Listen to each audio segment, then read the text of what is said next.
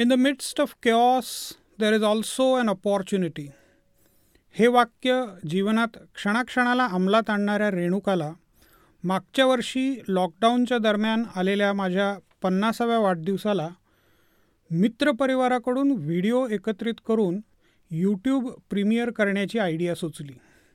तिने ती यशस्वीपणे अंमलात आणली. तिचीच री ओढत या छोट्याशा माहितीपटाचा संकल्प मी केला.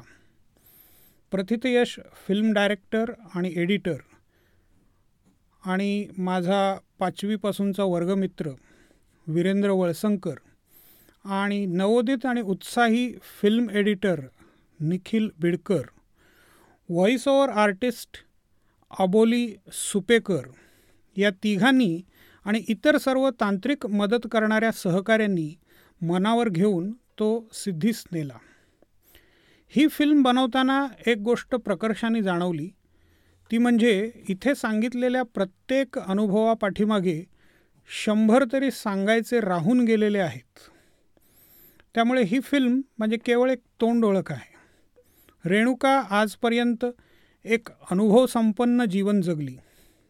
यापुढचेही तिचे आयुष्य असेच रोमहर्षक अनुभवांनी भरलेले असेल. तिला नवीन जबाबदाऱ्या पार पाडाव्या लागतील.